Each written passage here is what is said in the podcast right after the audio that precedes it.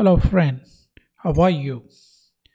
Today, I want to share with you the news that Cisco has been found to be wanting and has just released patches for five critical vulnerabilities in devices that rely on the Cisco Discovery Protocol, known as the CDP for short.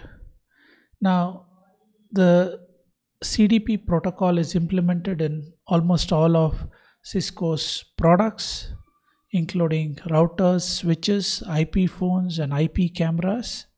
And uh, what really happened was this is expected to cause vulnerability in tens of millions of uh, Cisco devices all across the world.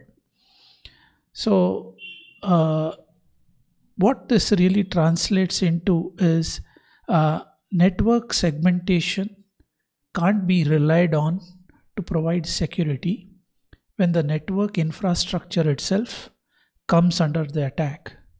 So there's a detailed blog that I have put on my website, and you can look up shashidharcn.com slash blog to know more. Keep watching and do comment so that I can provide content which is more to your liking. Thank you.